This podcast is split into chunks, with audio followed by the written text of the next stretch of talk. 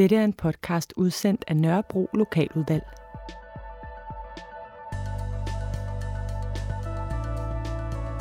Mange gange har vi hørt, at Yder Nørrebro skulle være lige på vippen til at blive den næste nye, hippe bydel i København. Men den udvikling lader vente på sig.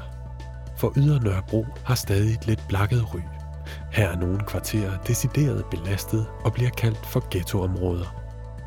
Og måske har du undret dig over, hvad der foregår inde i baggårdene bag de sociale boligbyggeriers betonmure. Og så ud med containerne her på gaden, spørger man hele lortet af, og så fut det hele op. Hvordan er det mund at leve og vokse op i et belastet kvarter? Altså, det har, vir- altså, det, er, det, har været, det har været helt vanvittigt. I denne her podcast kan du komme med ud på en byvandring sammen med nogle unge frivillige fra Ressourcecenter Ydre Nørrebro, der alle er vokset op i Haraldsgadekvarteret på Nørrebro. Under navnet Ghetto Tours viser de rundt i bydelen og fortæller om livet i betonghettoen og giver et indblik i en verden, som mange har hørt om, men som få kender til. Velkommen. Jamen, øh, velkommen til. Jeg, jeg skal være guide i dag for jer på Ghetto Tours, og mit navn det er Mohammed, og jeg er 23 år. Jeg er faktisk næsten lige fyldt 23 år. Så hvad hedder det, og, og jeg studerer til daglig på CBS, hvor jeg er i gang med min kandidat. Jeg har et år tilbage, og så, så er jeg færdig. Og udover det, så spiller jeg meget fodbold i fritiden. Jeg har været med til at også stifte øh, vores egen forening herude, eller jeg er medstifter af en forening herude, der hedder Nørrebro FF, som er en ny klub siden i sommer, i sommer 2016. Øh, og så, så som sagt, så er jeg også frivillig her i Ressourcecenteret Yder Nørrebro, hvor jeg også er med til en masse andre aktiviteter ud over Ghetto Tours. Så det var lidt om mig i hvert fald. Udover vores guide, Mohammed, så tæller Ghetto Tours i dag også Anita, Sanve, Noah og Sara, som er med for at svare på spørgsmål, mens vi går. Skal ja. vi lad os komme afsted? Første stop på turen er hjørnet af Tagensvej og Brøndhildegade. Så er vi der alle sammen. Og Mohammed har bedt os om at lægge mærke til udvalget af butikker og forretninger langs Tagensvej. Men der ligger i hvert fald nogle utraditionelle butikker i, i form af sådan, altså en grønhandler af shawarma-forretninger, og vi har en brugtbilforhandler her, og så har vi, vi har faktisk haft den, den butik, der er lige her, der er lukket nu, den er åbnet igen over på hjørnet, lidt tættere på ressourcecenteret, der hedder Abu Samra på arabisk. Og det er sådan en brunch, uh, arabisk brunch sted, hvor det er, at man lige kan spise øh, noget, der hedder mana'ish på arabisk, og rigtig sådan traditionelt arabisk mad. Så vi har faktisk alt det, som vi, altså, vores forældre har haft fra deres hjemland, det har vi fået her på Tagensvej. Og så, så har min kammerat, der jeg, altså Yasser, som også er, er guide her på turen, hvor vi har talt om det der med, hvorfor, hvorfor er det, at vi ikke er så velintegreret i forhold til... Altså, vi, vi kommer for det første, vores forældre, de har ikke behov for at komme ud fra Nørrebro. Og slet ikke uden for Tagensvej, faktisk. Altså, jeg kan huske, da jeg var yngre, så gik jeg altid bare til Tagensvej og så hjem igen. Fordi min mor sagde bare til mig, kan du ikke lige gå ned i Grønhandel og handle et eller andet? Så jeg må jeg ikke gå ned til Nørrebrogade og handle? Så nej, nej, der er alt lige her. Så jeg var aldrig sådan væk fra Tagensvej, kan jeg huske. Og så, hvad hedder det, og det synes jeg var meget sjovt, fordi da jeg så fyldte 17, så kom jeg ud af Nørrebro, og så var det som om, at Hvidovre, det lå på den anden side af jordkloden. Der flyttede mine forældre hen. Så øh, det var virkelig sådan, det er en frihedsberøvelse bare at bo her, fordi du kommer ikke rigtig ud og ser noget andet, fordi alt, hvad vi har, det, her, det har vi lige her. Eller alt det, vi har brug for, har vi lige her. Men, øh, men det er faktisk, det er virkelig, altså det kan godt være, at det lyder meget sådan der, som om, at nu overdriver jeg, men det er virkelig slemt. Fordi jeg kan huske, altså, da, bogstaveligt talt, da jeg sådan der blev ældre, så var det virkelig som om, holy shit, jeg har ikke set noget af København før. Så ja, vi fortsætter. Lidt længere op ad gaden, ved hjørnet af Brunhildegade og Valkyriegade, kommer vi til, hvad Mohammed kalder for Tyrkergården. Hvad hedder det? Det her det er så vores næste stop, og det her det er så Tyrkergården. Vi er rigtig kreative. Grunden til, at vi kalder dem Tyrkergården, det er, fordi der bor... Det er altså faktisk ikke engang det er tyrker, det er en masse kurder fra Tyrkiet. Vi kalder det bare Tyrkergården. Men, øh, men det her det er og som I kan se, så ligner det sådan en københavnsk version af Guantanamo. Fordi, øh, fordi det der var, det var, at øh, for mange år siden, da jeg var yngre, så var der nogen, der var lidt ældre end mig, som godt kunne lide at, at lave en masse, jeg vil ikke engang kalde det ballade, for det var værre end det. Fordi øh, de, øh, de kunne godt lide at køre ind på knaller der klokken 10-11 om aftenen hver dag, hvor små børn skulle ligge øh, og sove, og så skulle de i skole dagen efter, eller i børnehave, eller hvad de nu skulle. Og så forældrene synes jo også, det var pissehammerende irriterende, at der var folk, der kørte rundt på højlytte knaller der med knækket udstødningsrør, hvor det var det larmede helvede, og det lød som om, man boede i Beirut i stedet for København. Og hvad hedder det, så hvad hedder det, og udover det, at der, der var de der lammende knaller der, så, hvad hedder det, så var de også så frække, at de stjal deres bænke her fra gården og bar dem ind til vores skov. Og gårdmanden herfra har faktisk haft øh, kæmpe problemer med dem, fordi så fik han så hjælp med at bære dem tilbage igen. Og så var det bare sådan en kamp om, hvem, altså, hvorhen bænken lå. Så det blev ved med at bære dem frem og tilbage. Og faktisk så endte ud med at være så slemt, at øh, på et tidspunkt så fik han, øh, altså de, jeg tror også, de smadrede hans hoved, fordi han boede også her. Så de, de chikanerede ham faktisk rigtig alvorligt. Øh, og hvad hedder der, der var alle mulige politisager og sådan noget, og, og jeg tror også, der var nogle af dem, der også blev anholdt og sådan noget. Men, øh, men til sidst, altså det var, det, det var sådan det drastiske, der skete, at, det, og der kom det der hegn op, og så stoppede problemerne. Og de der, det der hegn der, de, øh, hvad hedder det, der er der selvfølgelig en nøgle til, så det er kun beboerne, der kom ind og ud. Og man skal ikke prøve at hoppe over, for der er sådan nogle pigge der. Jeg, jeg, kan, jeg tror faktisk selv, jeg prøvede en gang. Det var ikke så smart. Hvad hedder det? Det skal man ikke gøre. Så, hvad hedder det? Og, det, og det har faktisk hjulpet rigtig meget, fordi nu har de ikke øh, de problemer, som de havde før i tiden. Så på den måde så har hegnet hjulpet i hvert fald. Man kan sige, at det er lidt ærgerligt, at det er det, der skal til, fordi det andet, det er sådan, altså, når man bliver ældre, så tænker man tilbage på det og tænker, hold kæft, det var dumt. Men det skete jo så, ligesom før man nåede at reflektere over de dumme fejl, man, man lavede, ikke? Men jeg tror godt, de ville kunne tage det væk.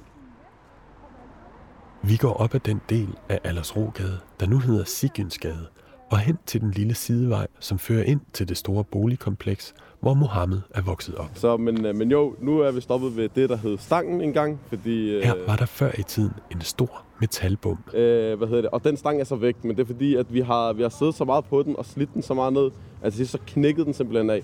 Og det er utroligt nok, fordi altså, sådan en der, den burde jo ikke kunne ryge af, men der er helt seriøst, altså hver evig eneste dag i, jeg tror, 17 år, altså i hele mit liv, så er der altid siddet øh, en vandrerumper her på, på den her stang. Og den, den er så væk nu, men, men her, der det er så stangen, fordi vi havde sådan en udkigspost på en eller anden måde, kan man sige, hvor det er, at vi bare hang ud her. Og, man kan, og med årene, så er Aldersrogade blevet lukket dernede for enden. Så hvis man står her, så kan man jo så holde øje med alt, der kommer ind og ud. Øh, så det var vores udkigspost, og hvad hedder det, og de havde en vagtplan, ved jeg. Og det er sådan lidt, øh, det er lidt sygt at tænke på, fordi du får hverken penge for det eller noget som helst, og det er røvsygt, og du spilder bare dit liv på det her, ikke? Altså nogle gange så kunne du bare stoppe en eller anden helt tilfældig. Altså jeg tror ikke, de stopper sådan søde og rare mennesker. Øh, hvad hedder det? Men, øh, men altså hvis der er en eller anden, der så lidt mistænksom ud, så bliver jeg lige stoppet. Hvad laver du her og sådan noget, ikke? Og det lyder rigtig plat nu, når jeg står her og lidt ældre og tænker, hvad fanden er det, der foregår? Men, men det er desværre det, der var sandheden dengang.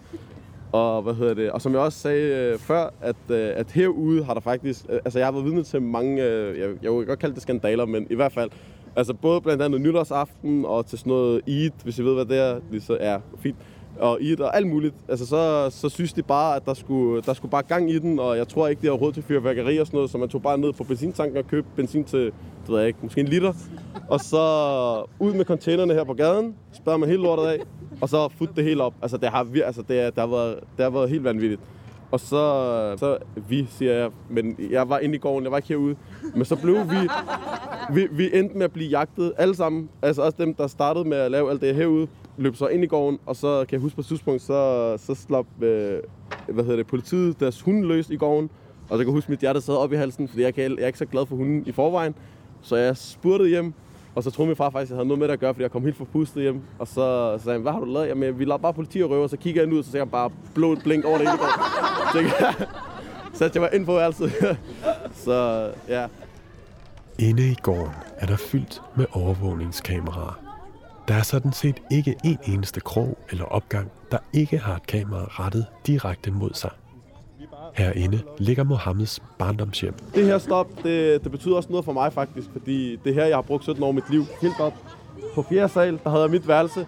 Da jeg kan huske, at der tit og ofte om natten, så hvad hedder det, både torsdag, fredag og lørdag, hvornår nu folk gerne vil tage ud og drikke og sådan noget, det var der mange, der gjorde her, så kunne jeg høre alle klokken 3 om natten. Altså det var sådan, at det var helt vanvittigt. Altså, jeg kunne ligge, jeg kunne ligge mig til at sove klokken 10, 11, og så kunne jeg høre min ven klokken 3 om natten, og så stod jeg op, så kan jeg høre bare på stemmen, uden at kigge ud af vinduet, så ved jeg, nu kommer Ahmed hjem fra byen. Så, så går der en halv time, så kommer den næste. Man kan høre dem på stemmerne. Jeg behøver ikke kigge ud. Hvad hedder det? Man kan høre alt. Og det er papvægge, vi har her i øh, Aldersrogade, og jeg tror ikke engang, der er ikke noget lydisolering, ikke noget som helst. Hvad hedder det? Og udover det, så hvad hedder det, det er den her lejlighed, vi skal tale om. Der er, hvad hedder det, min under, under, under et eller andet bo, han øh, boede her. Det er, det er sådan, øh, hvad hedder det, ungdomsbolig. Øh, og, og ham, der boede der på det tidspunkt, han, øh, han havde øh, en eller anden dag sammen med nogle af hans kammerater, og de havde taget en masse stoffer og røget en masse fed og sådan noget. Og så klokken, jeg tror det var om 6 om morgenen, så, så lavede de russisk roulette, og så var der, så hans kammerat, han, han blev skudt i hovedet.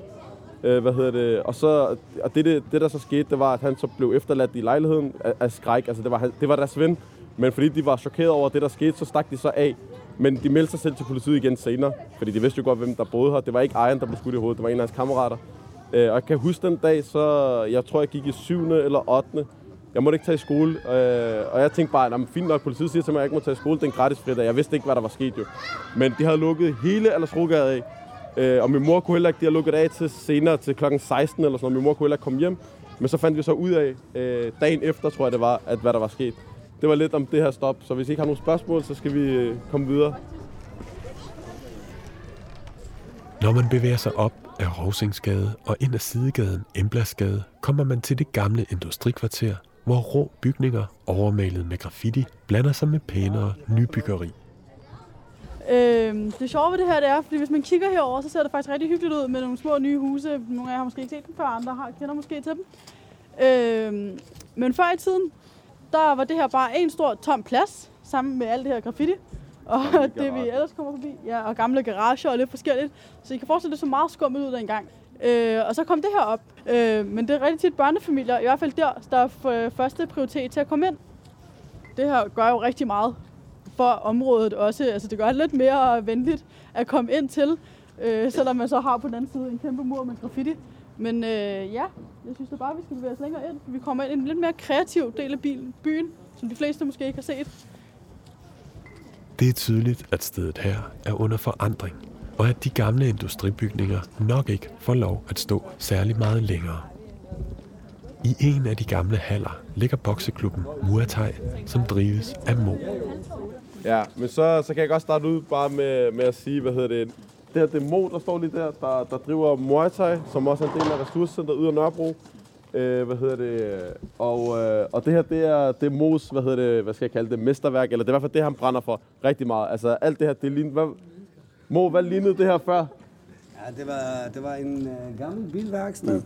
og vi kom, og vi har lavet fra, fra gulvet til vinduer til hele, hele fra taget til, og det har vi selv stået for i, i samarbejde med nogle gode folk. Hvad laver I derinde i dag?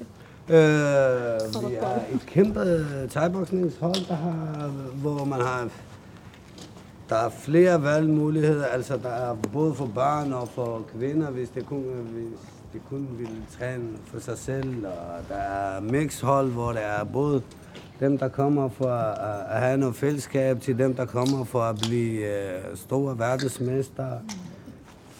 For vi har alt, altså vi har fra, at øh, vi kan træne, øh, vi har to, tre bokserringe faktisk. Den ene plejer vi at stille op her. Vi har motions, øh, altså styrketræning, vi har øh, kæmpe altså omklædningsfaciliteter for kvinder og mænd. Og, ja. hvordan, hvordan er det nu? Er det ikke noget med, at I er lidt det er svært med finansieringen lige nu? Eller? Ja, det er det faktisk. Ja. Det er det, men øh, problemet er, at øh, den målgruppe, som vi beskæftiger os, som ingen andre klubber gider have noget med at gøre, øh, de har ikke råd. No. Og de laver det her drengestreger, ja. og, og de ødelægger, at der ikke at du gider ikke at komme, hvis du ser en, der stadigvæk har lange fingre. Og, så den målgruppe, som vi arbejder med, den ødelægger så meget andet for os, så vi ikke kan få det til at køre rundt. Og det er det, der, der gør, at vi ikke kan få styr på det her. Ja. Ellers, ellers jeg mener nok, at vi har styr på det. Men Mo, ja. har du ikke også nogle ordninger med dem, som ikke kan betale, at de, at de kan gøre noget for altså noget andet? Hjælpe dig med noget, hvis ja, de ikke har råd til det? Ja, 100 procent. 100 Altså øh, dem, der, der, der arbejder her, som vi siger er frivillige arbejdere, de betaler jo ikke kontingent.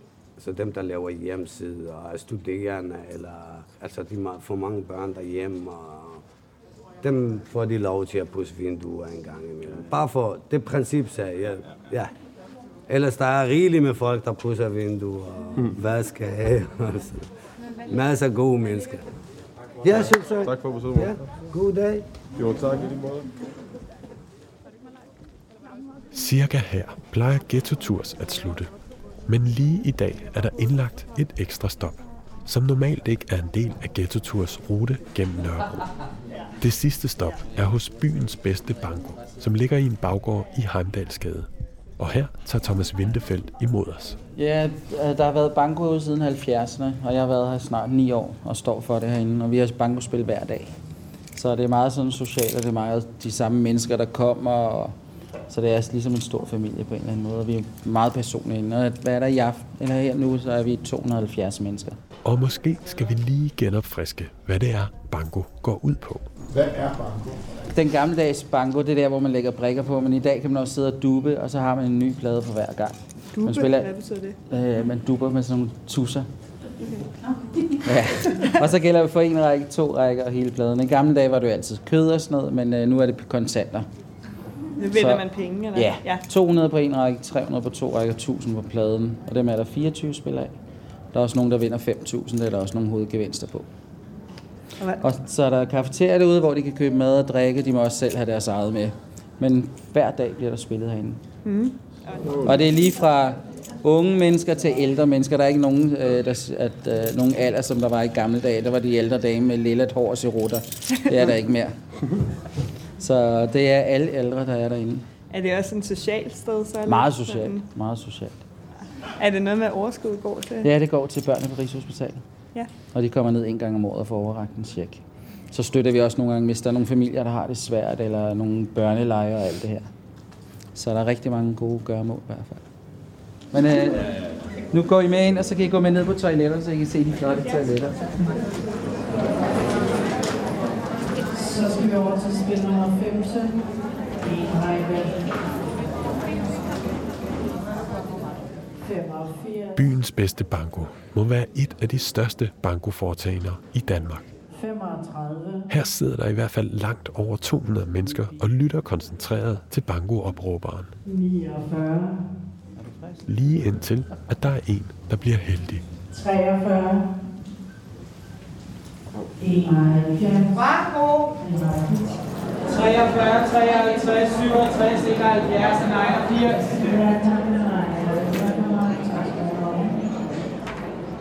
Med det her lidt utraditionelle stop slutter byvandringen med de unge fra Ghetto Tours. Hvis du har lyst til selv at opleve en tur rundt i ghettoen, kan du finde Ghetto Tours på Ressourcecenter Ydre Nørrebros hjemmeside. Og husk, at du kan høre flere podcasts fra Nørrebro Lokaludvalg på vores hjemmeside via Facebook eller på iTunes. Søg på Nørrebro Lokaludvalg. Tak for nu.